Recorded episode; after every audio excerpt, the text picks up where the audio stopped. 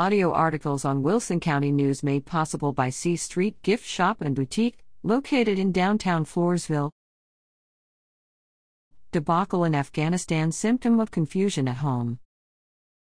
President Joe Biden was right in his speech to the nation about our withdrawal from Afghanistan, that a long legacy of American involvement there preceded him. But across the board, in domestic as well as foreign policy, any new president inherits realities that precede him. The issue confronting every president is what principles and policies will he put in place to deal with these existing realities that will define his administration. Most clear now is that America's withdrawal from Afghanistan is surrounded by a perception of confusion, weakness, and humiliation. For anyone who believes that our nation should be a beacon of strength for freedom in the world, that beacon has been deeply tarnished.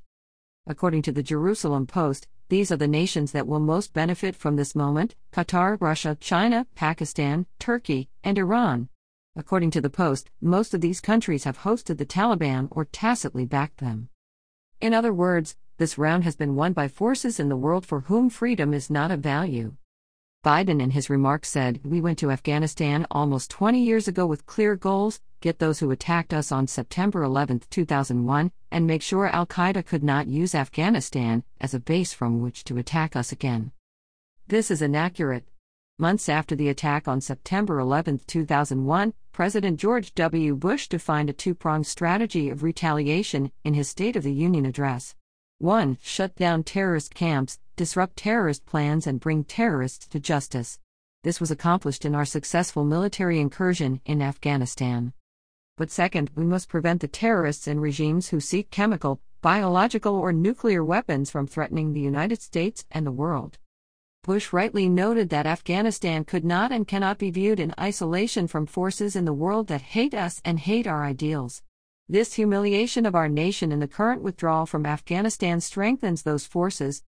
Although Biden decided to continue the process of withdrawing from Afghanistan, he reversed President Donald Trump's withdrawal from the deal with Iran, and Biden's deal strengthens rather than weakens Iran and creates a path leading to nuclear capability of this dangerous and threatening nation. What most critical is to appreciate that we cannot succeed in defending our nation abroad if we are not clear at home who we are. President Ronald Reagan observed While America's military strength is important, I've always maintained that the struggle now going on for the world will never be decided by bombs or rockets, by armies or military might. The real crisis we face today is a spiritual one, at root, it is a test of moral will and faith. Our enemies, per Reagan, must be made to understand we will never compromise our principles and standards. We will never give away our freedom. We will never abandon our belief in God. It is here that Biden's credibility is so deeply in question. Under the leadership of this administration, the values that Americans have always known that protect individual freedom and protect God fearing Americans, certainly those that understand this as Christianity, are on historically shaky ground. Cancel culture and wokeness limit our ability to speak and run our private lives and businesses freely.